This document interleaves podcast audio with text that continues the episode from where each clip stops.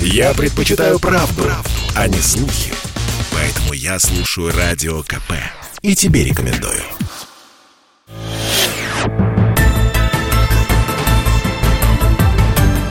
Мозговой штурм. Здравствуйте, дорогие друзья! Приветствуем вас в эфире радио «Комсомольская правда». Это программа «Мозговой штурм». В студии Валентин Алфимов. Наша программа дискуссионная. Эксперты могут спорить, могут соглашаться, а, могут выдвигать свои версии, причем на любые темы. Это может быть и политика, и экономика, и спорт, и, конечно же, интеграционные процессы. Но главное, что все вопросы и темы, которые мы здесь затрагиваем, они касаются того, что происходит у нас здесь, в союзном государстве. Что касается России и Беларуси. В Кремле прошли переговоры Владимира Путина и Александра Лукашенко. Президенты обсудили вопросы российско-белорусских отношений, сообщают нам информационные порталы. А главный акцент был сделан на дальнейшую интеграцию двух стран в рамках союзного государства. Владимир Путин предложил Александру Лукашенко позволить Кабминам финализировать некоторые из э, союзных договоренностей двух стран. Судя по всему, по некоторым ключевым направлениям, действительно, эксперты договорились. Э, нам нужно с вами сверить часы, э, точку поставить по некоторым вопросам и дать возможность правительствам в самое ближайшее время финализировать некоторые из этих договоренностей. 28 программ – это очень много. Это основные крупные темы и направления нашего сотрудничества. Правильно вы сказали, чтобы дать возможность правительствам еще раз на экспертном и правительственном уровне, рассмотрев их, если они принимают, то на ВГС, на Высшем Госсовете, может быть, в конце октября, примем окончательно эти программы. Согласованы все 28 программ по дальнейшему углублению интеграционных процессов между странами. А кроме того, общий объем кредитов Москвы-Минску с сентября 2021 года до конца 2022 года составит 630-640 миллионов долларов, соответственно. И Россия снимает все ковидные ограничения на авиасообщение с Белоруссией. Мы исходим из того, что сначала нужно создать, несмотря на все благородство этой цели, политической интеграции, но нужно сначала создать экономический базис, экономическую основу, фундамент для того, чтобы двигаться дальше, в том числе и на политическом треке. Прежде всего нужно заняться экономикой, а все потом естественным образом а, будет требовать дополнительного регулирования, в том числе, может быть, и на уровне союзного парламента. Э, я не исключаю, что такое может быть создан, но для этого нужно, что называется, подрасти. У нас в гостях Александр Носович, э, политолог, шеф-редактор портала rubaltic.ru. Александр, здравствуйте. Добрый день. И Алексей Дермант, э, политолог, старший научный сотрудник Института философии Академии наук Беларуси. Алексей Борисович, здравствуйте. Приветствую. Ждать ли нам что Евросоюз теперь будет беситься и обкладывать нас санкциями. Александр, давайте мы с вас начнем. Э, я не вижу смысла этого ждать, потому что зачем ждать э, того, что уже сейчас происходит. Западные партнеры, как их Владимир Владимирович называет, они не принимали даже концепцию нейтральной Беларуси, которая до событий прошлого года была а, довольно-таки популярна. Те западные игроки, которые для содействия реализации этой концепции прилетали в Минск, они рассматривали ее как промежуточный этап для отрыва от России а, и даже не стеснялись об этом говорить белорусскому руководству, даже публично. Вот эта знаменитая фраза «Белоруссия на шпагате не усидит между Россией и Западом, а она должна будет делать свой выбор». Угу. А, ну, Беларусь сделала свой выбор, а этот выбор не в пользу Запада. Естественно, Запад, э, как отвергнутая э, женщина, будет бесить. Алексей Валерьевич, как вы считаете, будет ли новая пачка санкций, которая должна ударить и по нам, э, ну, в смысле, по России, и по Белоруссии, э, после которых мы, скажем так, сложим лапки и с этими сложными лапками побежим в Европу просить у них прощения? Сомневаюсь, что мы сложим лапки, этого не произойдет, но в то же время практически не сомневаюсь, что будут новые санкции. Во-первых, пятый пакет санкций уже готовится, и, в общем-то, политический повод найти для него не так сложно, хотя бы, вот как если послушать заявление литовских политиков, само сближение России и Беларуси может быть поводом для введения санкций.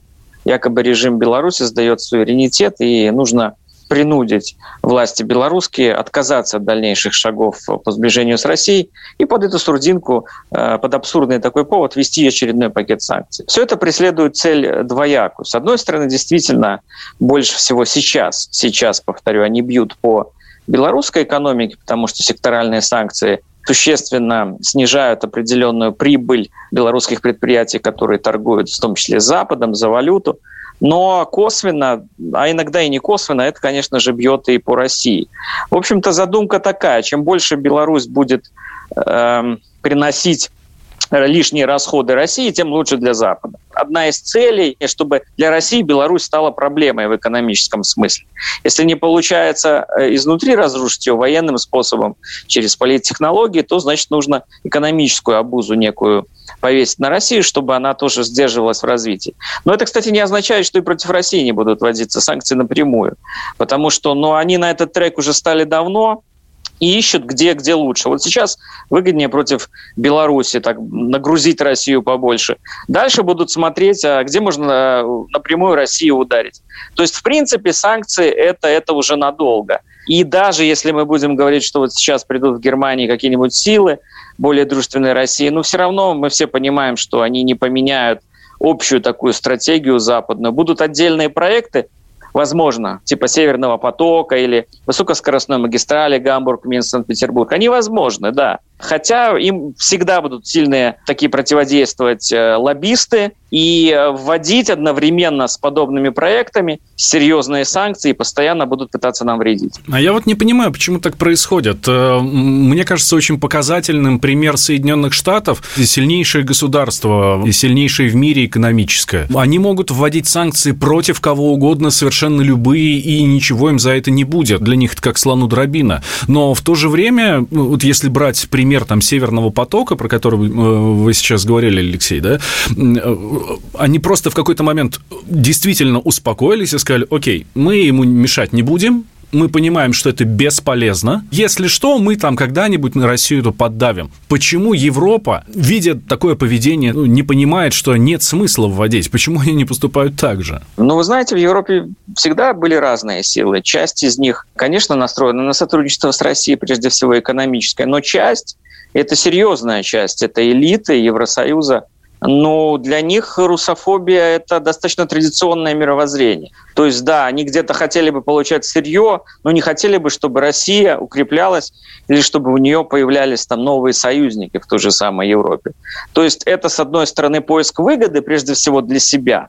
С другой стороны, наверное, они тоже бы хотели подсаживать на эту иглу и саму Россию, потому что они понимают, что вот если мы будем покупать что-то в России, это же как бы взаимно работает, то есть мы будем что-то у России требовать, да. Но на самом деле я не думаю, что Европа когда-нибудь станет вот э, полноценным союзником России. Там всегда э, будут присутствовать силы враждебно настроенные к нам. Просто в какой-то момент они иногда э, ради выгоды как-то свои голоса потише делают, а иногда, когда это нужно, они там вместе с американцами, с поляками в унисон говорят одно и то же. Поэтому я бы вообще не обольщался насчет Европы, хотя это не значит, что нужно закрывать какие-то с ними каналы общения или думать о проектах, возможно. Александр, как вы думаете, э, пойдут ли, последует ли пример Соединенных Штатов Европы? Ну, хоть когда-нибудь, когда уже поймут-то, что Россия и Беларусь все больше интегрируются? К сожалению, последует. Слово о том, э, могла ли Европа быть союзником России и дружественным э, Беларуси а, соседом, могла бы, если бы реализовалась та самая заветная мечта Меркель и Макрона о стратегической автономии Европы. Но а, мы сейчас уже вошли в такую фазу, когда этот этап а, пройден даже в качестве гипотетического, уже не сможет. У Европы э, выхода возможно только два. Присоединение к одному из э, макрорегионов мира, которые сейчас э, формируются или уже сформированы. Первый вариант – это Евроатлантика, Европа плюс США. Второй вариант – это Большая Евразия. Европа плюс Россия плюс Китай, в общем, вся континентальная Евразия. Вероятность э, второго варианта, по моему глубокому убеждению, стремится к нулю. В Европе практически нет э, системных э, политических сил, которые готовы поставить на такой вариант и готовы его пробить, продвинуть. А, хотя если так эм, объективно оценивать э, плюсы и минусы этих двух вариантов, а, то вариант с Большой Евразией для европейцев был, конечно, предпочтительный. А, Россия, как исторический партнер, который, который может получить огромные выгоды за счет стратегического партнерства Китай, как новая главная экономика планеты, главная политическая сила планеты. Это с одной стороны. А с другой стороны, Соединенные Штаты, которые пока еще самая мощная в мире держава, но которые становятся все слабее и слабее, в которых происходят глубоко деструктивные процессы, в которых американское общество расколото так, как оно не было расколото никогда со времен гражданской войны, а, и все прогнозы, в условиях, когда все прогнозы по американской внутриполитической э, социально-экономической ситуации негативны, а, и когда, главное, когда Америка очень плохо себя видит а, по сравнению с своим собственным союзником, сателлитом, относится э, к ним с нескрываемым неуважением и попирает их интересы.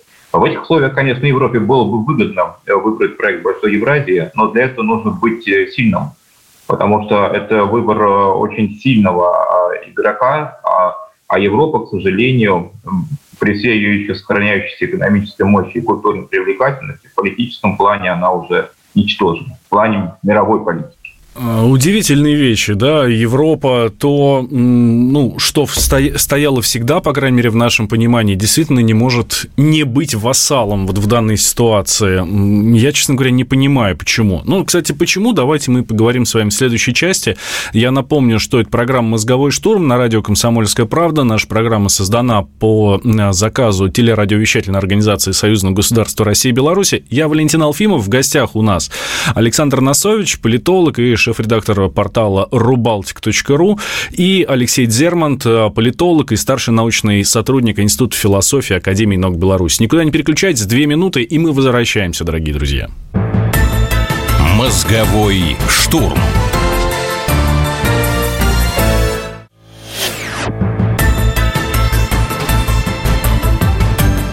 Мозговой штурм.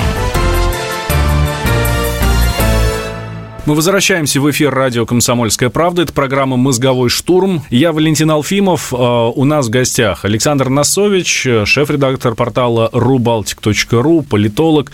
И политолог и старший научный сотрудник Института философии Академии наук Беларуси Алексей Зервант. Говорим про недавнюю встречу Александра Лукашенко и Владимира Путина и, соответственно, европейскую реакцию на, вот на эту встречу, на те процессы, которые начались сразу после. Алексей Валерьевич, а какую угрозу мы сейчас представляем для Запада? И вообще представляем ли мы для Запада угрозу? Наверное, для них мы представляем угрозу, если они к нам так относятся. То есть нужно судить по тому да, Простите, отношению. что я потому что э, я, я, например, я не помню, чтобы в договоренностях России и Беларуси была какая-то, не знаю, там, военная экспансия или экономическое давление на Европу, да? Ну, или на Запад, там, на там, Соединенные Штаты. Ну, вроде как у нас э, наш союз между собой, но мы готовы готовы при этом со всеми контактировать. Нет, я ошибаюсь, может быть?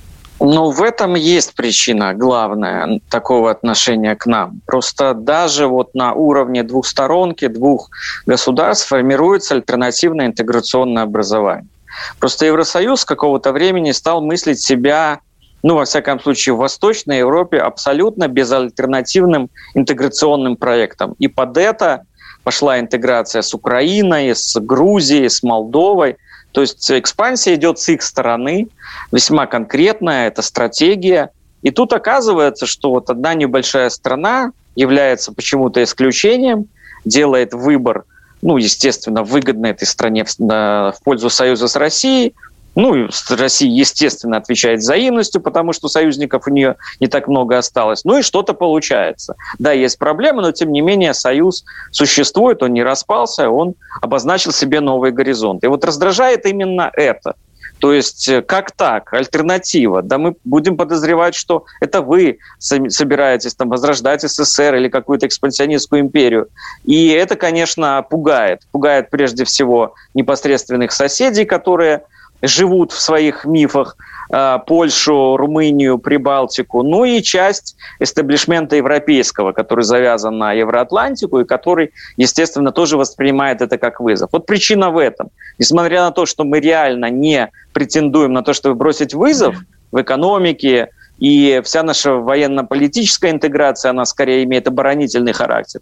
Но, тем не менее, вот присутствие, наличие такой альтернативы, которая уже может показывать какой-то пример ну, допустим, не для Европы, но для части евразийских постсоветских государств, что здесь что-таки все-таки что-то получается. Есть какой-то союз, есть интеграция. И вот сама эта альтернатива пугает, вызывает э, неприятие, отвращение, ну и где-то даже ненависть. Вот что касается вот этого союза, про который мы сейчас говорили, вот наше союзное государство, это аналог Евросоюза или нет? Александр, это вот сейчас к вам тогда вопрос давайте. А, разумеется, нет ни в коем случае. И и Путин, и Лукашенко на своем а, брифинге в Кремле а, упомянули этот момент.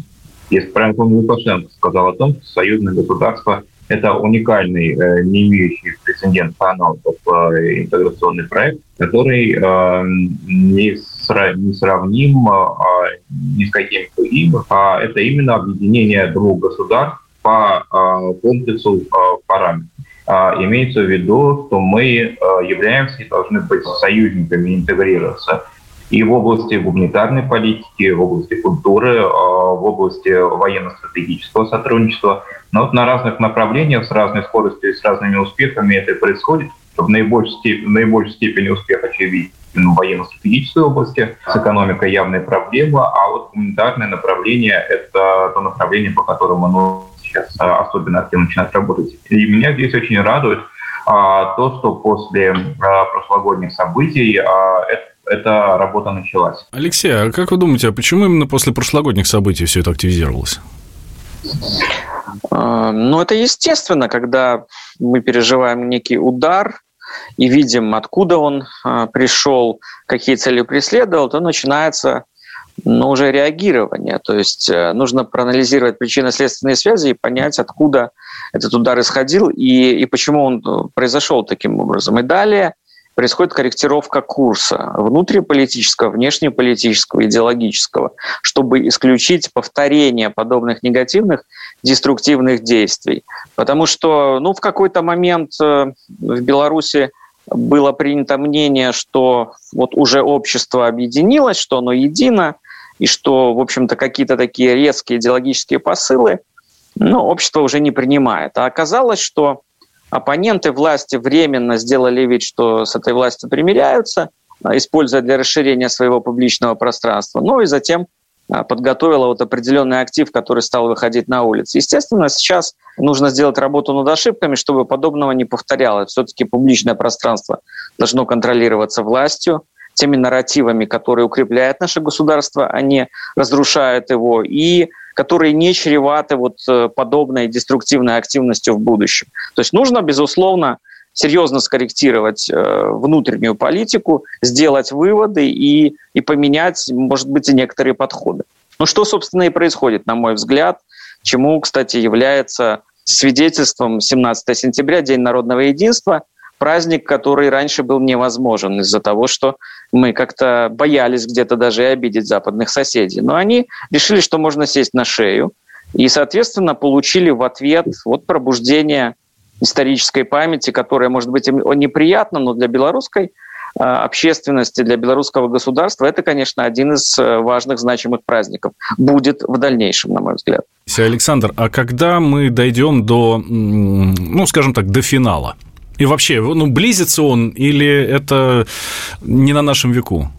До какого? А какой финал вы имеете в виду? Тут для каждого свой финал. А если говорить про финал как э, про хорошие дружеские братские отношения России и Беларуси, то мы давно а, уже дошли до этого финала. Хорошо, ну не, братские и дружеские отношения между государствами, между народами э, в первую очередь, это понятно, это у нас всегда было, и ни, никто это отнять не может, а, а именно до союзного государства, полноценного союзного государства с единой таможней, возможно, единой валютой, о которой говорят. Я пессимист в этом отношении. Я думаю, что до полноценного союзного государства мы, если дойдем, то очень не скоро. И для того, чтобы нам до этого дойти, до этого финала, нужна серьезная работа с общественным мнением, как в России, так и в Беларуси. Потому что по белорусской социологии, пусть Алексей выскажется, а по российской социологии а, тут альфа и омега для меня прошлогодний опрос в ЦИОМа, а, в котором относительное большинство респондентов высказалось против союзного государства России и Беларуси. А, там за вариант объединения в одно государство, союзного государства или вхождения Беларуси в состав России высказывались, назывались совсем небольшие проценты, тогда как 44% высказывают за нынешний характер отношений России и Беларуси как двух независимых, но дружественных и развивающих интеграционные связи и вообще добрососедские отношения между друг другом государств. Если нас, элиту в широком смысле этого слова, то и политическую, и интеллектуальную, это состояние дел не удовлетворяет, а состояние настроения в обществе не удовлетворяет, то над этим надо работать и объяснять, что нам необходимо не просто дружественная Беларусь по соседству, а союзное государство в Беларуси. А этот процесс обычно занимает несколько лет. Алексей, а действительно, Александр абсолютно прав, что касается социологии в Беларуси. Как белорусы на все это дело смотрят? Потому что на встрече э, Путина с Лукашенко Александр Григорьевич сказал, что ну вы там уж сами определитесь, скажите что за нами не заржавеет, в общем, да. насколько я понимаю, что в Беларуси как раз немножко другое отношение к союзному государству, куда более, более позитивное. Ну, не знаю. Я вот, если судить по последней социологии, то все-таки большинство белорусов тоже за сохранение суверенного государства. Это не значит, что оно должно быть недружественным, да, находящимся в союзных отношениях с Россией, но все-таки суверенного государства. И эта тенденция устойчивая, то есть она растет э, с каждым годом, потому что но белорусы уже вкусили, так сказать, этот, этот плод и пока не могут представить себя, как э, жить по-другому. Хотя, конечно, я согласен, что социальную инженерию никто не отменял, и можно в ту или иную сторону корректировать э, мнение общественное, но не значит, что вот его можно сломать. Поэтому де-факто мы будем идти к союзу двух государств, к тесным отношениям, а, к созданию что чего-то вроде экономической конфедерации. И если это будет получаться, тогда мы имеем шанс перейти к более тесной политической интеграции. Президенты задали ну, некий импульс, обозначили траекторию. Но сейчас важно вот все эти договоренности наполнять содержанием и исполнять. Ну и, конечно, контролировать исполнение всего этого. Потому что если простые люди не почувствуют на себе, что это как-то улучшает их жизнь, помогает им а, чувствовать себя свободнее, пространство вообще ощущать. Если этого не получится, то идея ну, будет терять популярность. Нам ничего не дали э, эти соглашения, да, поэтому нужно делать все, чтобы все-таки э, соглашения реально работали, все препоны, барьеры снимались. Вот хорошо, что сняли барьер э, на авиасообщение, но остался самый важный э, наземное сообщение. И вот эти вещи, казалось бы, маленькие, незначительные, но тем не менее они осложняют жизнь людям, и если они существуют, возникает вопрос, а если наш союз? Так вот, нужно, чтобы их и не было, этих барьеров, препятствий не возникало, а экономики действительно сближались и работали на оба общества, на оба народа. Будем надеяться, что это произойдет как можно скорее. Спасибо вам, уважаемые гости. Александр Носович, Алексей Дермант и я, Валентин Алфимов. Это программа «Мозговой штурм» на радио «Комсомольская правда», которая создана по заказу телерадиовещательной организации Союзного государства России и Беларуси. «Мозговой штурм»